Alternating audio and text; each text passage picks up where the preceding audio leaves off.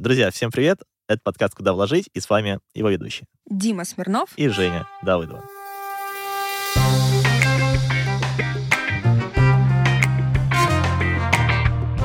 В рамках подкаста мы изучаем нетипичные способы инвестирования.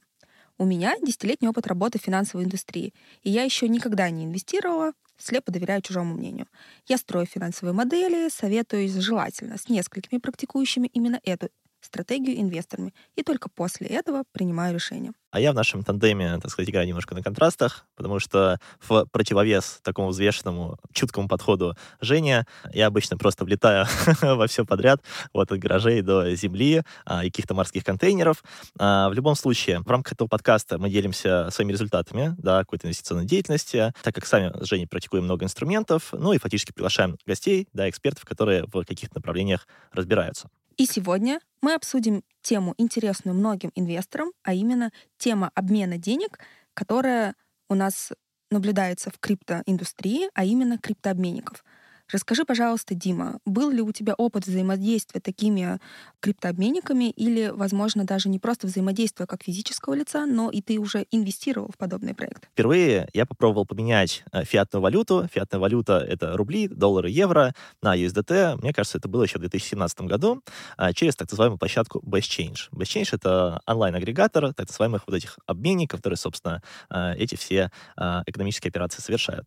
В 2017 году было очень волнительно это делать, потому что еще не было столько знания, информации о том, что такое там USDT, что такое вообще биткоин, да, в этом нужно было разбираться. И фактически, как обычно происходят вот эти самые обмены, то есть ты заходишь на онлайн-площадку, выбираешь какой-то обменник, который тебе нравится, указываешь две торговые пары. Первая торговая пара, предположим, рубли, там, со своей карты Сбербанка. А вторая торговая пара — это, не знаю, хочу получить биткоин. И вот там, конечно, происходит в какой-то момент самая волнительная ситуация, когда нужно незнакомому человеку отправить, ну, энное количество рублей и надеяться, что он тебе пришлет обратно, да, какую-то часть биткоина. Собственно, однако, после того, как ты первый раз делаешь экономическую операцию, становится все проще и проще, вот, ты уже ставишь это на поток, но в любом случае, действительно, опыт у меня есть, и причем опыт в разных, не только городах России, но и странах, вот, то есть я все время, когда жил за рубежом, тоже приходил в различные уже физические обменники и менял USDT, да, цифровой доллар на местную валюту. В целом, это направление криптообмена довольно давно меня привлекало и привлекает, потому что сейчас в условиях санкций, мне кажется, уже очень мало способов осталось, как в целом можно вводить какую-то валюту за границу, да, если хочешь что-то купить, куда-то проинвестировать. Ну и вот ребята, которые находят вот эти самые лазейки, да, которые умеют, так сказать, переводить деньги из одной валюты в другую, мне кажется, это очень ценные ребята в наше время. Женя, что ты думаешь, был ли, может, тоже какой-то опыт взаимодействия, вот там, во-первых, с обменом цифровым, во-вторых, вообще, что вот думаешь про эту индустрию? На самом деле ты очень правильную тему затронул про то, что это один из действительно немногих инструментов, возможностей для частных инвесторов выводить денежные средства на какие-то даже повседневные расходы, когда они находятся за рубежом, в отпуске, по любым причинам. К сожалению, у нас сейчас отрезанный мир в плане переводов, свифтов и прочее. Это либо очень дорого, либо даже недоступно для большинства людей в целом. И поэтому люди стали более подкованы в этом плане с информационной точки зрения. Люди уже понимают, что есть такой цифровой аналог доллара или любой другой валюты, которую ты, приехав на самом деле в любую практически страну, можешь обменять это на физические, там, я не знаю, лиры, доллары, все что угодно, в какой бы ты стране ни находился. И это вот то, что сейчас действительно является привлекающим фактором данного инструмента. По себе я скажу, в физических обменниках у меня еще не было опыта это делать, потому что я в основном использую централизованную биржу для вот таких вот операций. То есть я перегоняю средства там на одну из централизованных бирж, конвертирую, и дальше, если, так как у меня есть там, карточка иностранного банка, то я могу конвертировать обратно в этот иностранный банк и таким образом получить доллары. Вот таким образом я решаю себе данный вопрос. Он рабочий, но слышала от многих, да, что есть BestChange. На самом деле, мне кажется, это одна из самых популярных площадок таких для листинга объявлений о обмене криптовалюты на фиатные деньги. И тоже у всех примерно такой же опыт, о котором ты разговаривал. Первый раз очень-очень страшно, но на самом деле негативных опытов, когда были переведены деньги и человек остался с носом, я не слышала. Но это радует. В любом случае, сегодня мы пригласили гостя, который как раз-таки является представителем обменников. Это Евгений Сапожников. Он, собственно, является владельцем обменника, который называется Keine-exchange. Жень, привет. Всем добрый вечер. Рад тебя видеть. Расскажи вообще, как пришел в эту сферу, все-таки направление крипты и в целом обмена, да, фиат на крипту. Это такой, наверное, нестандартный все-таки вид бизнеса. Вот как тебя занесло? Ну, я начал заниматься обменом достаточно давно, с 2011 года. В то время мне еще было 18 лет, и у меня был свой сайт, где я выкладывал разные фильмы, программы, игры для скачивания для пользователей. То есть я хорошо владел техническими программами, то есть онлайн-конвертерами данных, и делал фильмы для разных видов устройств. То есть телефоны, планшеты, ноутбуки, и все выкладывал на свой сайт. Ну и плюс делал так, чтобы любую программу можно было скачать легко, то есть не нужно было ставить специальный ключ, то есть архив, распаковка, и пользователь сразу получал доступ к определенной программе, то есть, например, там FineReader, да, которая умеет сканировать, и именно вот, допустим, есть документ, сканирование текста означает, что это не просто фотография, этот текст можно будет как в Word отредактировать, либо в Pages, ну, если это Mac.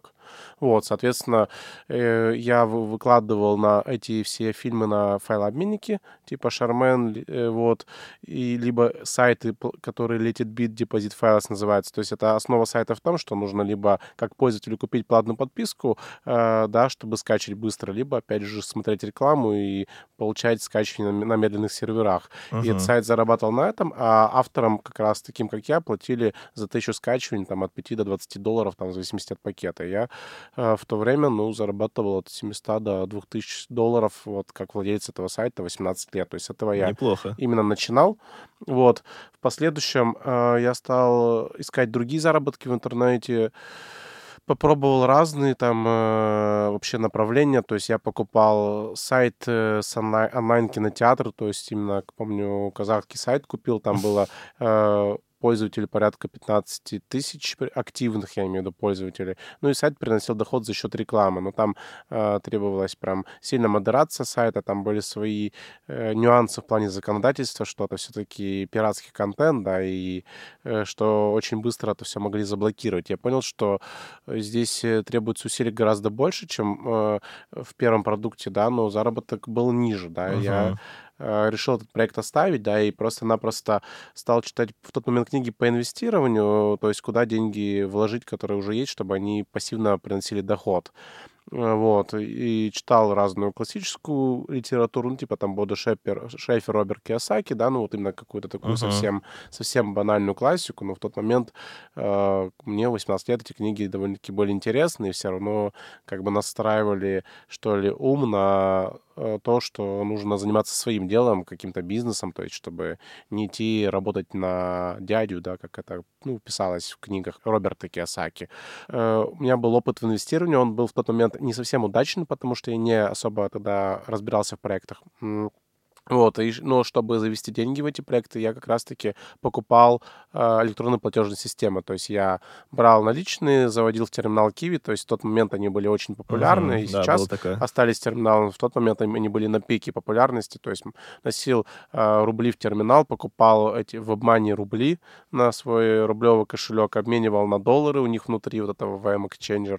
И уже шел на инвестиционные форумы, такие как, я помню, самый крупный mmgp.ru, сейчас ком, да, официальный. И, соответственно, там были вот эти как раз обменники, частные обменники, которые меняли, там, допустим, в Мани на Яндекс.Деньги, на Киви, на, либо там на платежную систему Perfect Money, да. И ряд проектов принимали инвестиции, либо вклады, да, там, именно через вот такие разные иностранные платежные системы. И я пользовался услугами этих обменников, отдавал как потребитель там от 2 до 5% в тот момент. То есть проценты были гораздо выше. Это не сейчас, когда процент уже там от 0,1 до 2, а тогда были 5%, это считалось абсолютно норма. Обалдеть. А сейчас скажи кому-то 5%, но если на российском рынке, ну, мало кто согласится так по такому проценту менять. Вот, и, соответственно, я, когда вот именно вот этот капитал заработан на этих проектах, ну, имел неуспешное инвестирование, понял, что мне эти деньги нужно как-то выводить, ну, и мне уже не хотелось как бы с потерями это делать, и я понял, что меня как-то озарило, почему я не могу сам создать вот такой сервис, обменник. Я действительно понял, что я могу это сделать, и зарегистрировался на этих форумах. У меня тогда ник был Kane777, то есть Kane 3 семерки. Ну и, соответственно, откуда и позже пошло название обменника Keine-exchange. Вот, соответственно, Kane, у меня ник, это именно... В подростковом возрасте у меня был именно, ну, такой ник в играх разных. Counter-Strike вот у меня был ник. Нормально. Counter-Strike, в Dota, ну все же в то время играли в компьютерных клубах, это было абсолютно нормально. Вот, оттуда пошло название, и, соответственно, когда вот я создал тему на форумах, конечно, было не все так супер гладко, потому что у меня в тот момент капитал оставалось $500, я сделал одно, там, два направления обмена и поставил комиссию, там, 0,5%, когда у всех было 2, и так медленно нарабатывал клиентскую базу, там, на работе где-то по 16 часов в сутки было вначале, вообще мало клиентов, там, 1, 2, 3, но у меня был друг, он занимался в тот момент, ну, как раз-таки анализировал проект, и у него был свой веб-сайт, и он помогал своим подписчикам, да, кто, соответственно, слушал рекомендации покупать вот эти все электронные платежные системы. Но это был не основной вид его бизнеса, и когда я ему рассказал, что я планирую заниматься серьезно этим сервисом, он сказал: о, круто, я буду тогда у тебя менять, давай ты будешь мне менять с большой скидкой, а я тебя буду везде рекламировать. Он был модератором на вот этих крупных форумах, то есть, ну, на форумах же всегда значится там вот репутация, кто оставляет отзывы, либо оставят отзывы какие-то свежезарегистрированные аккаунты, да, к ним нет доверия, если поменяют там какие-то авторитетные, да, участники форума, либо модераторы, либо сам админ это сделает, да, сразу доверие повышается. То есть это в обменнике, на самом деле, самое важное, это репутационная составляющая, это вообще самая важная репутация. Вот, и в тот момент я вот ее так медленно, постепенно нарабатывал. Да, а можешь подробнее уже рассказать непосредственно про криптообменники, как устроена их бизнес-модель, на чем конкретно и сколько они сейчас зарабатывают? На данный момент криптообменники делятся на две конкретные категории. Это онлайн-обменники, да, то есть обменник может работать без физических офисов и менять все платежные системы, либо криптовалюты между собой, да, как в полуавтомате, так и в автоматическом режиме. Вот, а есть обменники физические, то есть это когда обменник имеет офис для обслуживания клиентов, да, куда клиенты приходят, обменивают наличные денежные средства на электронные платежные системы, либо криптовалюты. Вот, у меня на данный момент обменник, он и работает и с онлайн-направлением, да, с чего я начинал, собственно, то есть до 2018 года у меня обменник был чисто онлайн, то есть у меня не было офисов. Офисы я как раз стал открывать с 2018 года. Вначале открыл офис в Екатеринбурге, затем в Москве, и вот так постепенно у меня сейчас сеть, это уже 24 собственных офисов в России на данный момент времени. Вот, ну и 7 стран, где присутствие обменника, представителей обменника, где мы совершаем сделки. То есть это Грузия, это Турция, соответственно, Арабские Эмираты, да, в Дубае, это Таиланд, это Барселона и это Торонто.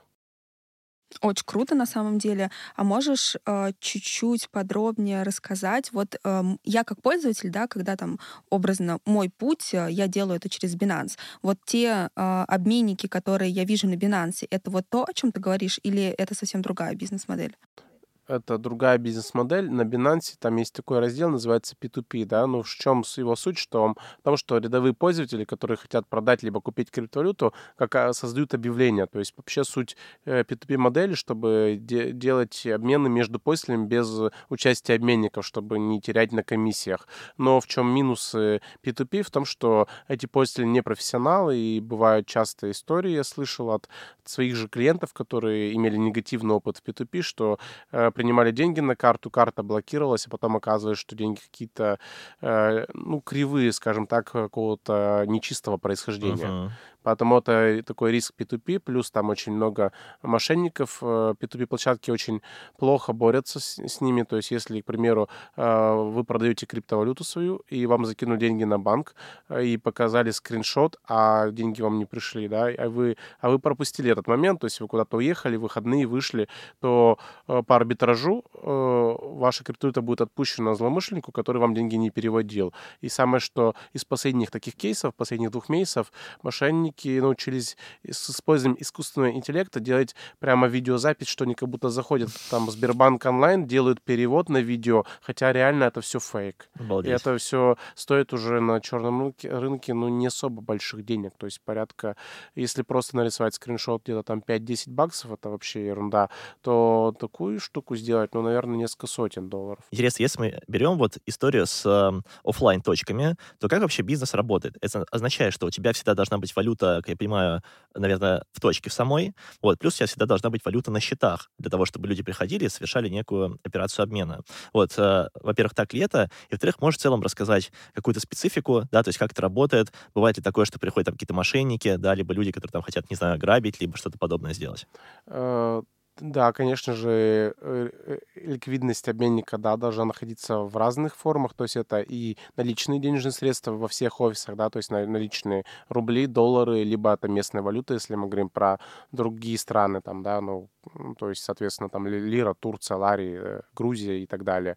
Вот. Второе — это резерв криптовалютный, то есть это резерв стейблкоина в первую очередь, да, стейблкоин, он привязан к доллару, да, в отличие от криптовалют, таких как биткоин, эфир, да, USDT всегда равен $1, там, либо USDC, да, ну, были случаи, когда он отвязывался, но это уже очень редко, в основном это все-таки стабильная история, и суть в том, что, да, резерв должен быть во всех платежных системах, с которыми мы работаем, неважно, это банки, это Безнал, это WebMoney, либо там PayPal, какие-то платежные системы. Ликвидность должна быть, она рассредоточена на разных кошельках, даже если у нас, к примеру, есть кошелек USDT, у нас таких кошельков штук там 12-15. Причем все активные, с которыми мы постоянно работаем. То есть идет такая полная диверсификация резервов для безопасности. Отвечая на второй вопрос про мошенников, да, мошенники приходят очень часто. В неделю мы фиксируем таких от 2 до 10 случаев мошенников, это как минимум. Вот, из таких последних самых кейсов стали приходить в офис пожилые люди, то есть это возраст 70 с плюсом, которые очень хорошо разбираются в криптовалюте, судя по диалогу. К нам вот, в Питере недавно приходил такой клиент, но, как оказалось, что он когда зашел, не реагировал на вопросы, как будто он плохо слышит и с кем-то активно переписывался. И в чем подозрение? В том, что клиент убирает в сумку телефон, а переписка продолжает с ним идти. И мы обратили такое внимание, когда попросили показать, что у клиента 2 аккаунта, похожих в Телеграме. То есть это, опять же, какой-то такой очень хитрый треугол. Вот. Но очень легко это все мы устраняем. У нас есть технологии, то есть мы как минимум... Пришел клиент, он сидит перед нашим офис-менеджером, то есть офис-менеджер — сотрудник, кто обслуживает клиента в офисе, да, непосредственно. Делаем прозвон на тот же Telegram, что если... Чтобы не было такого, чтобы между нами и клиентом есть какое-то третье лицо, да, потому что, ну, разные же бывают схемы мошенничества. Мы идентифицируем клиента даже так, чтобы избежать того, что мы общаемся в Телеграме, сидит один человек, а мы общаемся с другим, чтобы такого не допускать. А как вообще юридически это работает? И вообще есть какая-то вот там, ну, юридическая история у всего этого дела? То есть это ООО открывается либо как-то через ИП, либо это вообще без, фактически без регистрации, потому что это, ну, что такое криптовалюта? Это не зарегистрированный на территории России как бы платежный инструмент. Это вообще, наверное, нельзя платежным инструментом назвать. Можешь этот вопрос тоже раскрыть? Да, я расскажу чуть подробнее. Действительно, в плане, если регистрации ООО такого вида деятельности, как криптообмен, фиат, наличные крипта, его нет.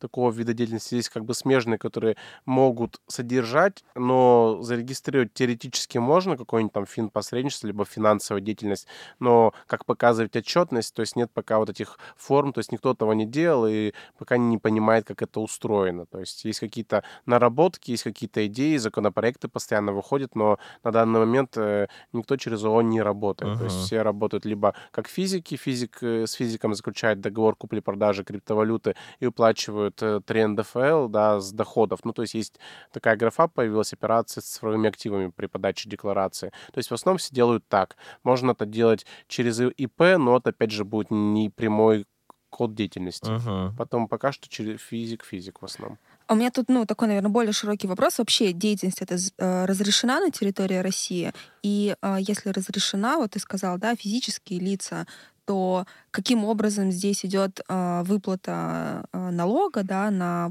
вашу деятельность? Получается, у вас же должен быть какой-то налог с прибыли, как это все происходит? Вопрос понял. Если бы она была вообще запрещена, я бы так долго, скорее всего, не работал в личном поле. И не сидел бы сейчас, да, здесь? Да, это хороший вопрос, на самом деле. Да, разрешено между физическими лицами обмениваться между собой криптовалютой, покупать, продавать. Но что запрещено? Единственное, запрещено, если вот вы компания, именно принимать оплату за товары, услуги криптовалютой. Вот это только единственное запрещено. Все остальное, оно не запрещено. Запрещено, но, соответственно, разрешено. Так как мы живем, собственно говоря, в обществе рыночной экономики, все, что не запрещено законом, оно разрешено. И здесь, да, я подтверждаю твои слова. Действительно, на территории России запрещены пока только непосредственно оплата товаров и услуг между гражданами Российской Федерации. То есть, если это между уже не резидентами, то, собственно говоря, здесь дорога открыта. Угу. И, кстати, касаемо налога, вот Женя тут уже частично тоже ответил, как я понимаю, он просто, фактически там в начале нового года, да, подает декларацию, там вот этот 3 НДФЛ. Вот мне сейчас интересно как раз-таки по онлайну спросить. Фактически вы же меняете не только там рубли на крипту, но вы еще меняете крипту на рубли. И вот есть у нас такой закон, да, который 115 ФЗ, возможно, кто-то про него уже слышал, что это, есть вероятность блокировки, карты, да, физического лица, если будут подозрительные операции. И фактически криптообменник, ведь это такой бизнес, который, совершает огромное количество переводов, да, то есть там между физическими лицами, как мы понимаем, и... Мне интересно, как это вообще, во-первых, технически проходит, да, то есть я как клиент оставил заявку, у меня есть USDT 1000, я хочу их поменять на какое-то количество рублей, оставляю заявку на твоем сайте, собственно, ты как-то либо по своим счетам, либо учитывая, что, наверное, твои счета уже по максимуму в лимитах, ты как-то с командой общаешься. То есть как вот этот процесс менеджерить, да, чтобы не возникало такого, что один физик за день там отправил, например, несколько миллионов, да, потому что это может сразу счет, быть заблокирован. Вот интересна механика вот этого процесса.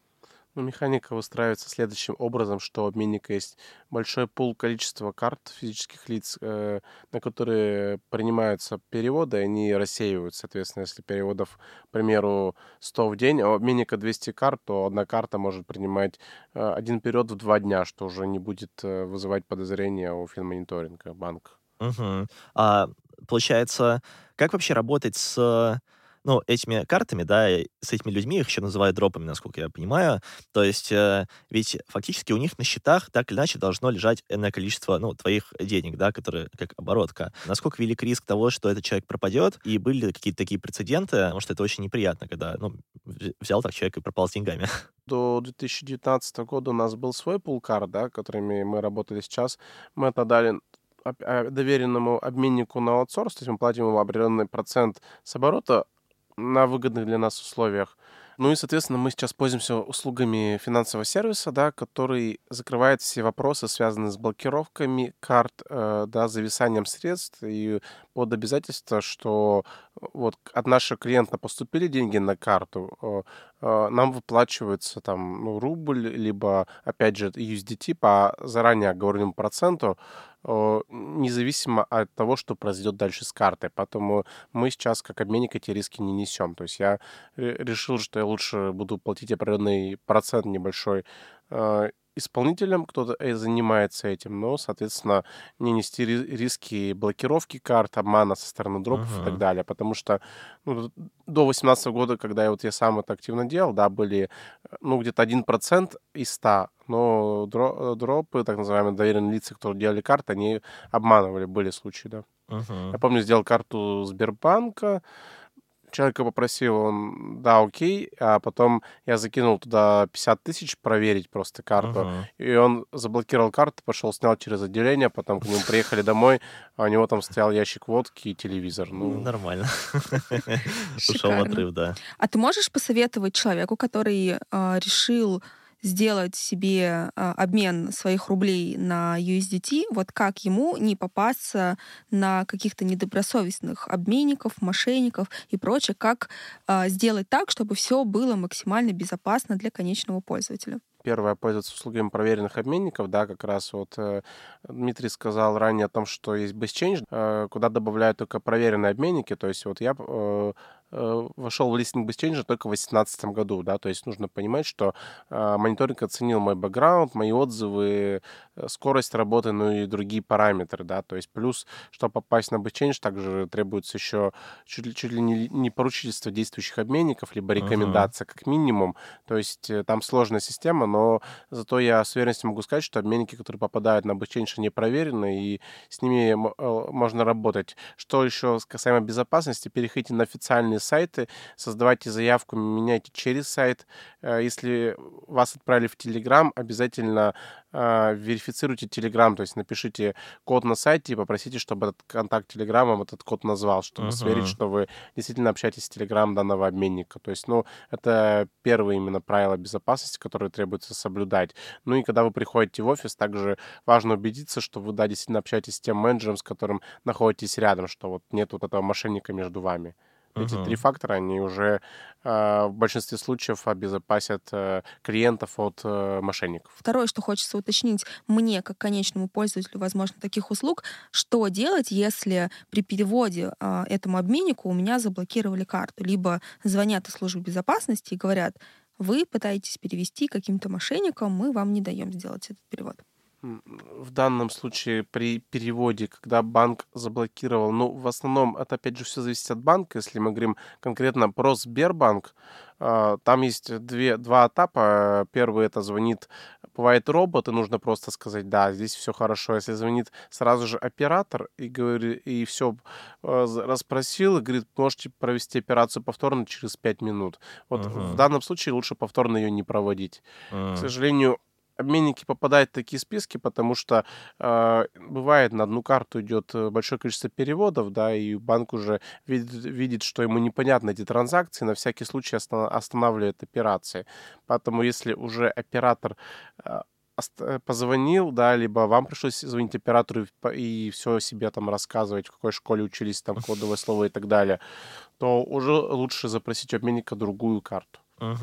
Либо, опять же, как можно избежать блокировки, если блокирует в основном только Сбербанк, то есть как избежать, переводить по номеру телефона, либо по системе быстрых платежей, тогда блокировки не будет. На самом деле ценные советы, и здесь я предлагаю перейти к следующему такому блоку, наверное, финансовой составляющей, вот, и в целом, наверное, первый вопрос, который, ну, интересно было спросить, ведь фактически криптообмен, ну, так или иначе, это какой-то бизнес, да, даже не какой-то, а прям конкретный бизнес, где меняется там одна валюта на другую.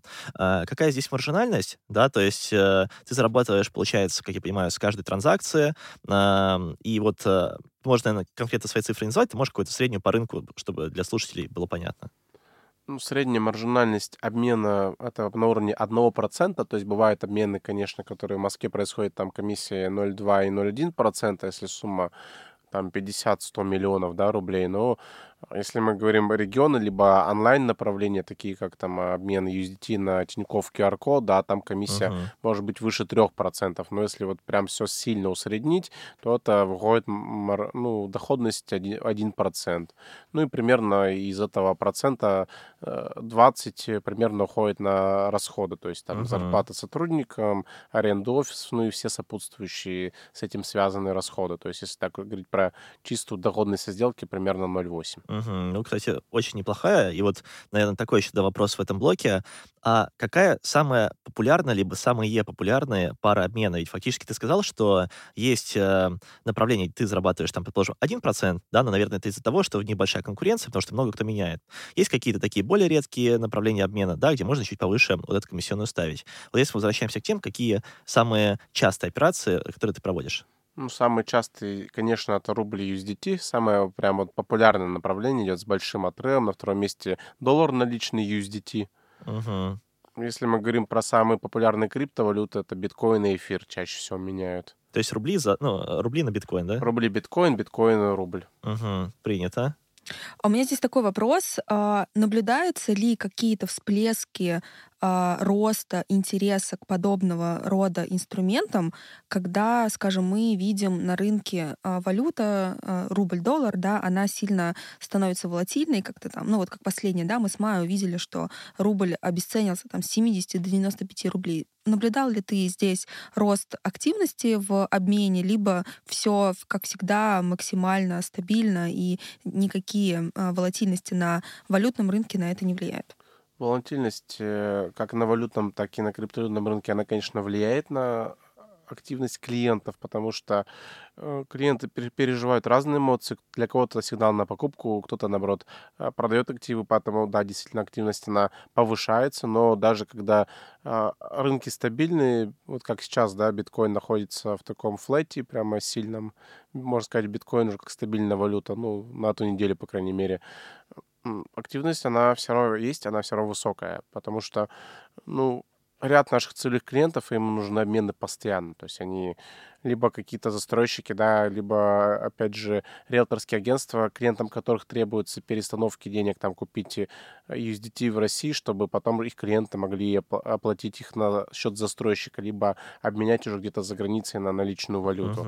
Поэтому у нас сейчас основные категории клиентов, которые именно постоянно требуются данные инструменты, и независимо от этих курсовых разниц, они к нам обращаются. Поэтому у нас стабильно высокий объем идет, но когда идет волатильность на рынке, конечно, он становится еще больше. То есть, естественно, когда криптовалютный рынок штормит, и когда там биткоин резко растет, конечно, становится еще больше. Просыпаются там разные категории клиентов, которые давно инвестировали в биткоин, те же майнеры начинают большими партиями скидывать вот эти эфиры свои и так далее. И, причем на довольно-таки высокие чеки обменивают, хотя могут до этого на медвежке долго очень ждать и вообще ничего не менять. Ну, майнеры, они такие ребята. Вот Женя, кстати, одна из них тоже с асиками добывает биткоин. В любом случае, следующий еще вопрос интересен.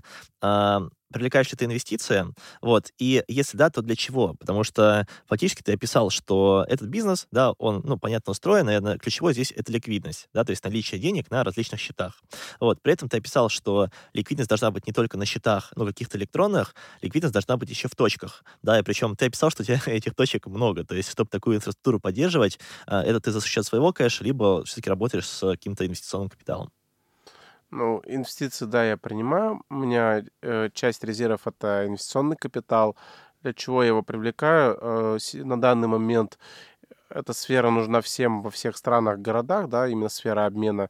И это произошло буквально, ну, за последние полтора-два года, да, когда вот прям пошел прям большой рост, да, ну, это связано частично с санкциями, частично с популяризацией этой сферы, ну, и когда клиенты потенциально осознали, что, да, SWIFT не работает, прочее, ну, есть же вот USDT, да, и клиенты, естественно, уже привыкают обменять по этому способу, да, и популярность выросла в разы, и ликвидность, которая текущая, она задействуется в тех точках, которые уже есть, и они сами по себе, если взять точку как отдельный бизнес, она растет, количество клиентов увеличивается, и требуется больше оборотки.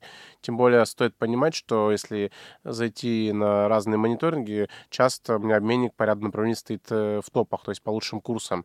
И когда стоишь в топе, требуется гораздо больше ликвидности, чем если ты стоишь где-то в середине рейтинга, потому что приходят клиенты с крупными суммами, маржа, да, доходность, она ниже, и требуется гораздо больше капитала. Но плюс в том, что в долгосроке видно, что объема стало больше в несколько раз. Даже я, допустим, даже заработал не 1,5-1%, но за счет увеличения постепенно, это не моментально происходит, в течение нескольких месяцев увеличение объема сделок там в 3-5 раз, естественно, доходность выше. За счет такой бизнес-модели, и инвестиции требуются именно для того, чтобы наполнять ликвидностью новые точки, новые страны, потому что у меня большие планы получать в ряде стран лицензии на данную деятельность. Сейчас это возможно делать уже в ряде стран. Да. Вот Гонконг недавно объявил о том, что поддерживает криптовалютную индустрию.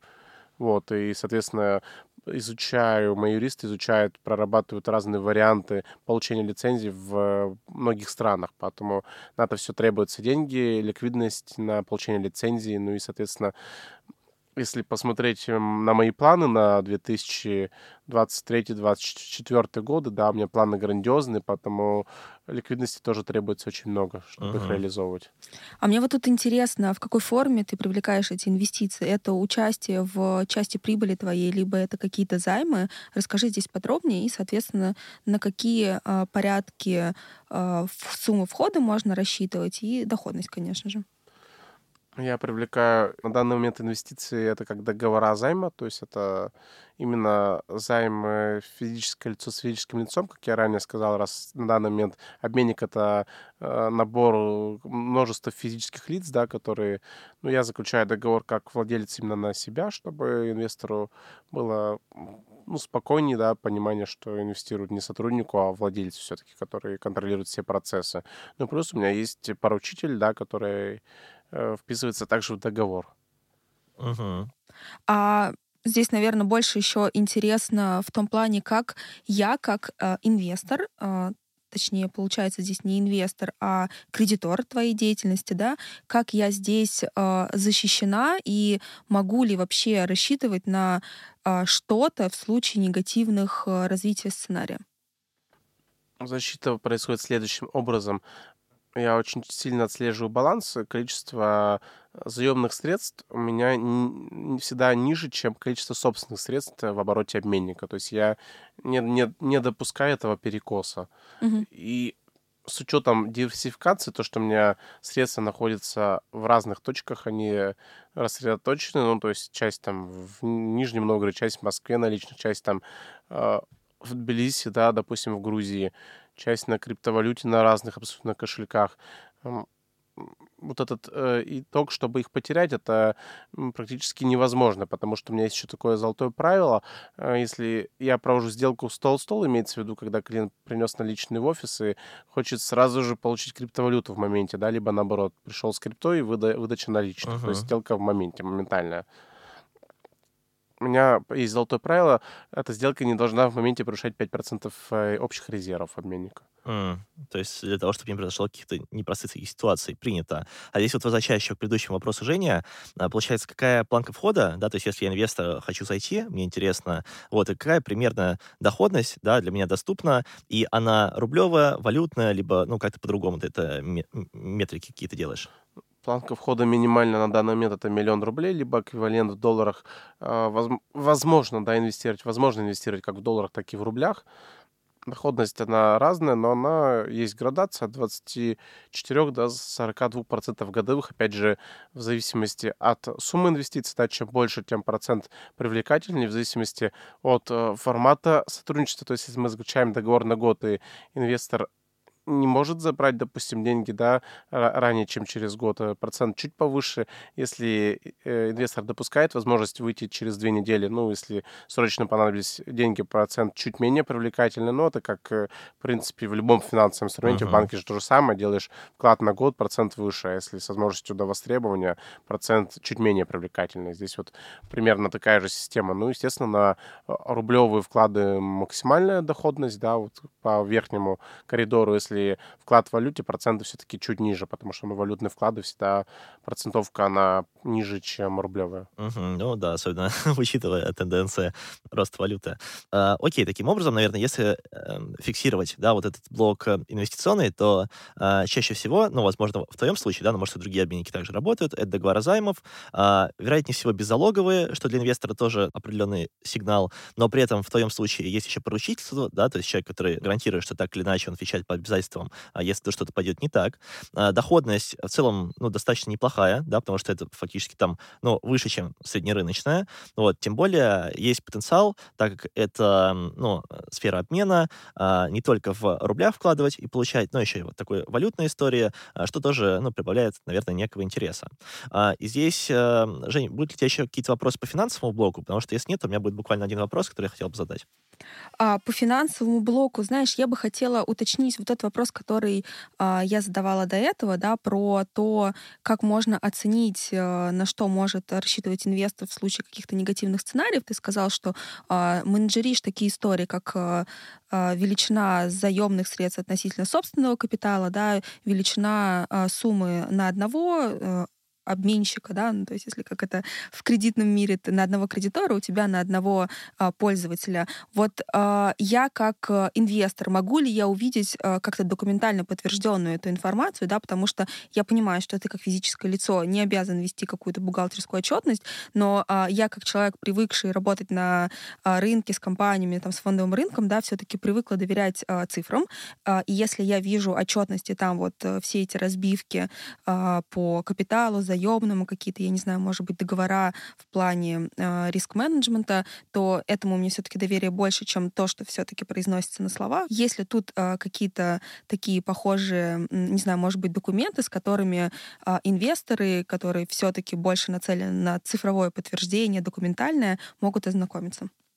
Да, мы ведем, наши бухгалтера ведут данную статистику, то есть это именно отслеживают ежемесячное количество средств в обороте общее, сколько из них наши, сколько заемных, сколько вышла доходность обменника, сколько расход, сколько чистая прибыль. Есть градация по точкам, по городам, и ведем данную отчетность, то есть, ну и можем их по запросу предоставлять. Ну и при этом, да, потому что мы уже тоже с Женей за кадром немного общались на эту тему, так как часть операций производится в криптовалюте, да, то есть это блокчейн открытый, вот, и в целом можно, ну, я подумал, по согласованию, да, посмотреть там какой-то баланс, либо обороты счетов каких-то конкретных и, наверное, получить подтверждение.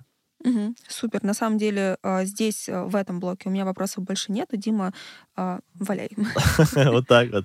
На самом деле у меня вопрос. Нас слушает в основном аудитория, которая инвестициями занимается, но все равно, так иначе, есть еще часть людей, которые занимаются предпринимательством. Интересно, если, предположим, какой-то слушатель сейчас хочет открыть тоже направление криптообмена, да, то есть ему это интересно, ему это отвлекается. Насколько сложно это сделать в текущем рынке, да, потому что такие крупные ребята, как ты и твои коллеги по цеху, уже все подмяли, либо еще нет. Вот. И если делать первые шаги, то с чего бы ты начал? Ведь фактически это огромное количество торговых пар, и, если я новичок, мне безумно сложно, да, их все поддерживать, как-то за курсами следить, там еще надо где-то листиться, какую-то репутацию набирать. То есть начинать с какой-то одной пары, либо, не знаю, с пар популярных каких-то валют. Вот что вообще скажешь?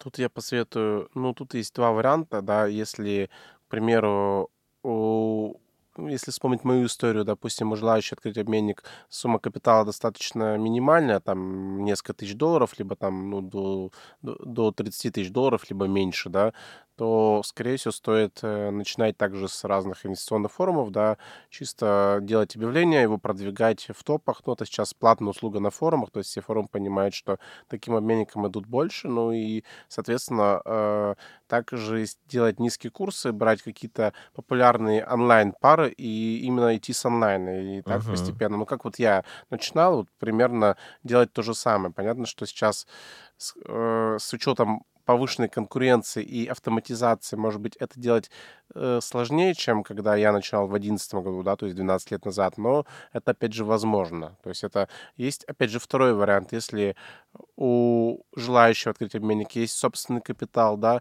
либо, опять же, бывают партнеры, да, то есть несколько человек, партнеры, у них есть свой капитал. У меня есть такая опция, как франшизная программа, то есть желающие, которые подходят под нашим требованием, то есть проводится, опять же, видеозвонок, общение, по которому мы понимаем, подходит нам партнер либо нет, да, то есть партнер может стать представителем обменника в городах, регионах, где у нас нет собственных офисов, то есть, и опять же, здесь капитал требуется разный, если город там на 300 тысяч человек, капитал, чтобы там оплатить цену за франшизу, оборудовать офис, требуется 5 миллионов, а если город уже миллионник, то это 10 миллионов с плюсом, а если мы говорим про мегаполис, я называю город мегаполисом, если более 7 миллионов населения, то здесь уже, конечно, требуется несколько десятков миллионов, чтобы именно иметь физическую точку обмена. Но, с другой стороны, за счет того, что у меня есть франшизная программа, я провожу в ней обучение, как раз для партнеров рассказываю все тонкости бизнеса, да, и свой наработанный опыт за 12 лет, что позволяет партнеру, соответственно, не допускать вот этих ошибок, и он подключается к единой системе, то есть те же юристы, та же служба безопасности наша, да, и мы также все анализируем клиентов, то есть потому что мы все равно это единая сеть, то есть единые стандарты качества и сервиса. Всегда было интересно, ведь ты конкурируешь с другими обменниками, да, которые тоже представлены на том же самом BestChange, и курсы постоянно меняются, и вот это означает, что ты, либо твоя команда, постоянно следите за этим, причем, наверное, в режиме реального времени, и ведь ваша задача сделать так, чтобы вы не ушли условно в минус, вот, и при этом, чтобы вы еще конкурировали с другими и давать какую-то хорошую цену. Вот как происходит отслеживание вот этих курсов? Это какая-то автоматическая программа, которая условно парсит по каким-то там IP-адресам и показывает вам оптимальные курсы, либо это человек-оператор, который сидит и просто мониторит все сайты, всех конкурентов и там раз в 10 минут обновляет цены. Вот интересная техническая сторона тоже вопроса. Ну, если мы говорим про техническую сторону, да, конечно, есть парсеры, то есть мы берем курсы с популярных бирж, либо курс там рубль-доллару, да, московской биржи, и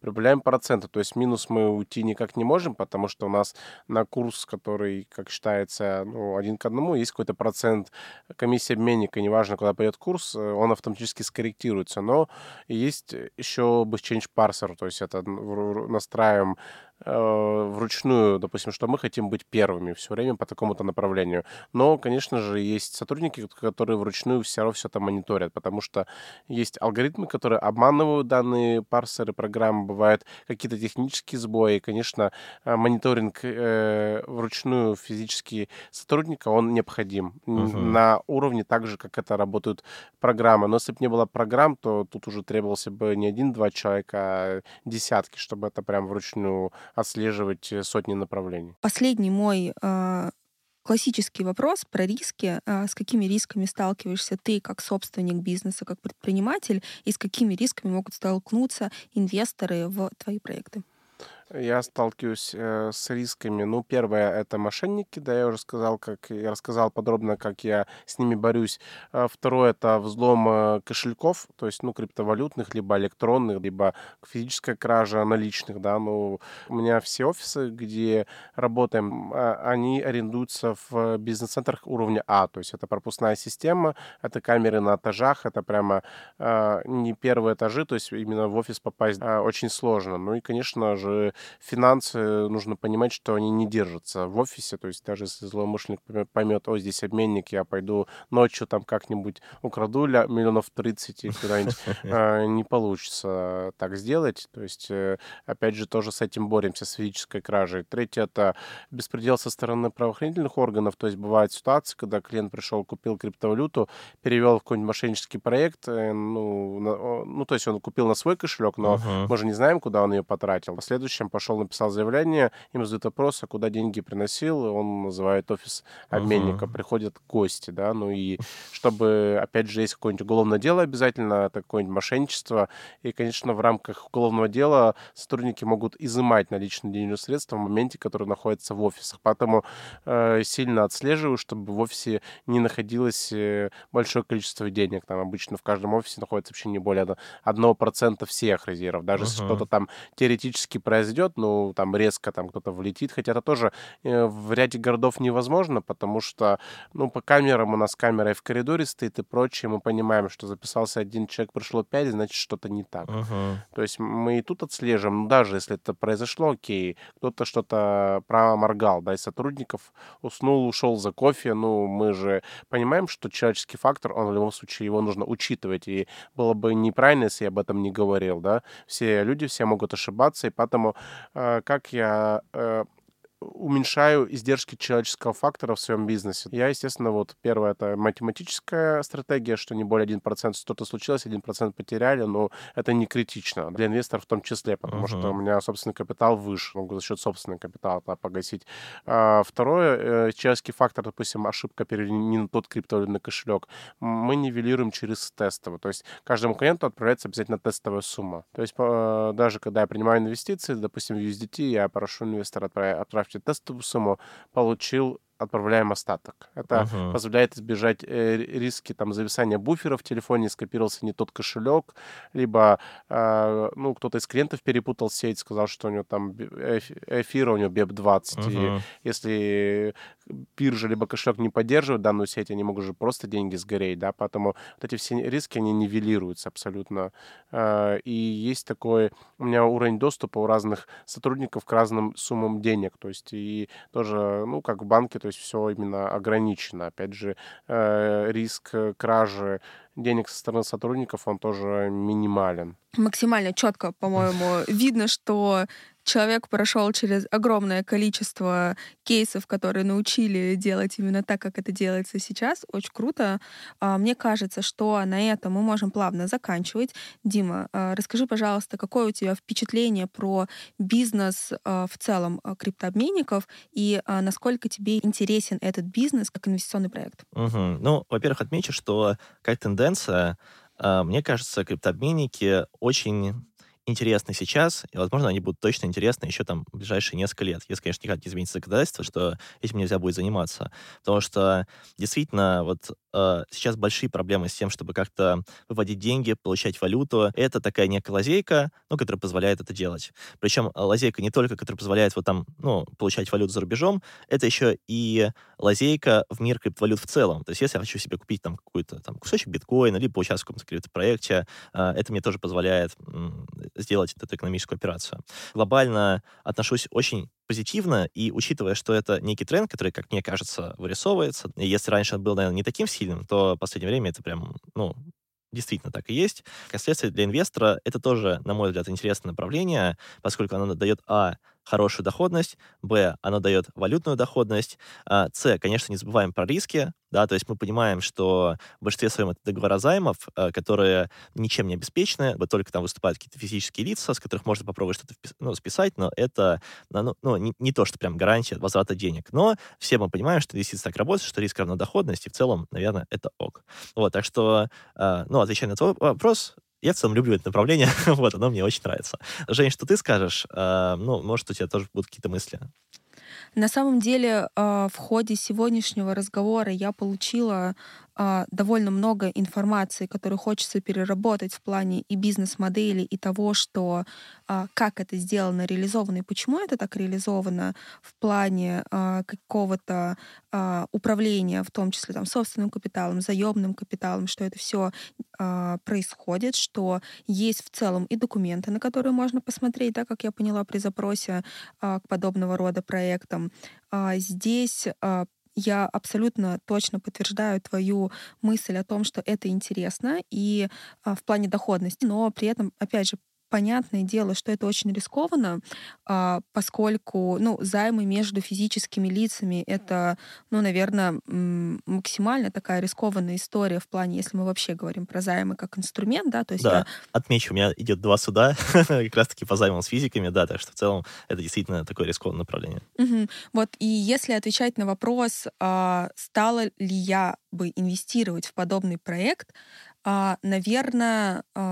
Здесь я бы 10 раз подумала, может быть, даже 20 раз подумала. И если даже, человеку интересна подобная доходность, то здесь как можно менеджерить такой риск, да, как можно этим управлять риском, это аллоцировать совсем незначительную часть своего капитала, чтобы в случае негативного сценария потеря оказалась не смертельной. Как вот Женя рассказывал, что они хранят 1% своих резервов непосредственно в физических офисах. И в случае, если будет даже какой-то негативный сценарий, там мошенники придут и заберут эти деньги, то вот мне кажется, что похожая история должна быть у частных инвесторов для управления своими инвестиционными рисками. В таком случае с добавлением диверсификации, несколько разных проектов займов, это становится, конечно, более, я бы сказала, рационально для добавления в портфель. Но, конечно, доходности они привлекают, но так как мы сегодня здесь обсудили, как работает бизнес-модель, она уже не кажется такой уж совсем какой-то авантюрной и черной, я бы сказала. Поэтому можно посмотреть, да, при учете всех вот этих вот нюансов, о которых я сказала. Да, в точку. То есть в соответствии со своим риск-профилем, да, в соответствии со своей там долей портфеля, которую вы готовы на это выделить. А в любом случае, на этом будем плавно заканчивать. Во-первых, спасибо большое, Женя, за то, что пришел. Во-вторых, друзья, напоминаю, что, опять же, все полезные ссылочки, да, будут в описании этого выпуска, плюс в нашем Телеграм-канале тоже все это укажем. И еще настоятельно просим вас... Не забывайте ставить нам 5 звезд и оставлять отзывы. Вам не сложно, а нам очень приятно. Всем спасибо и пока-пока. Всем спасибо.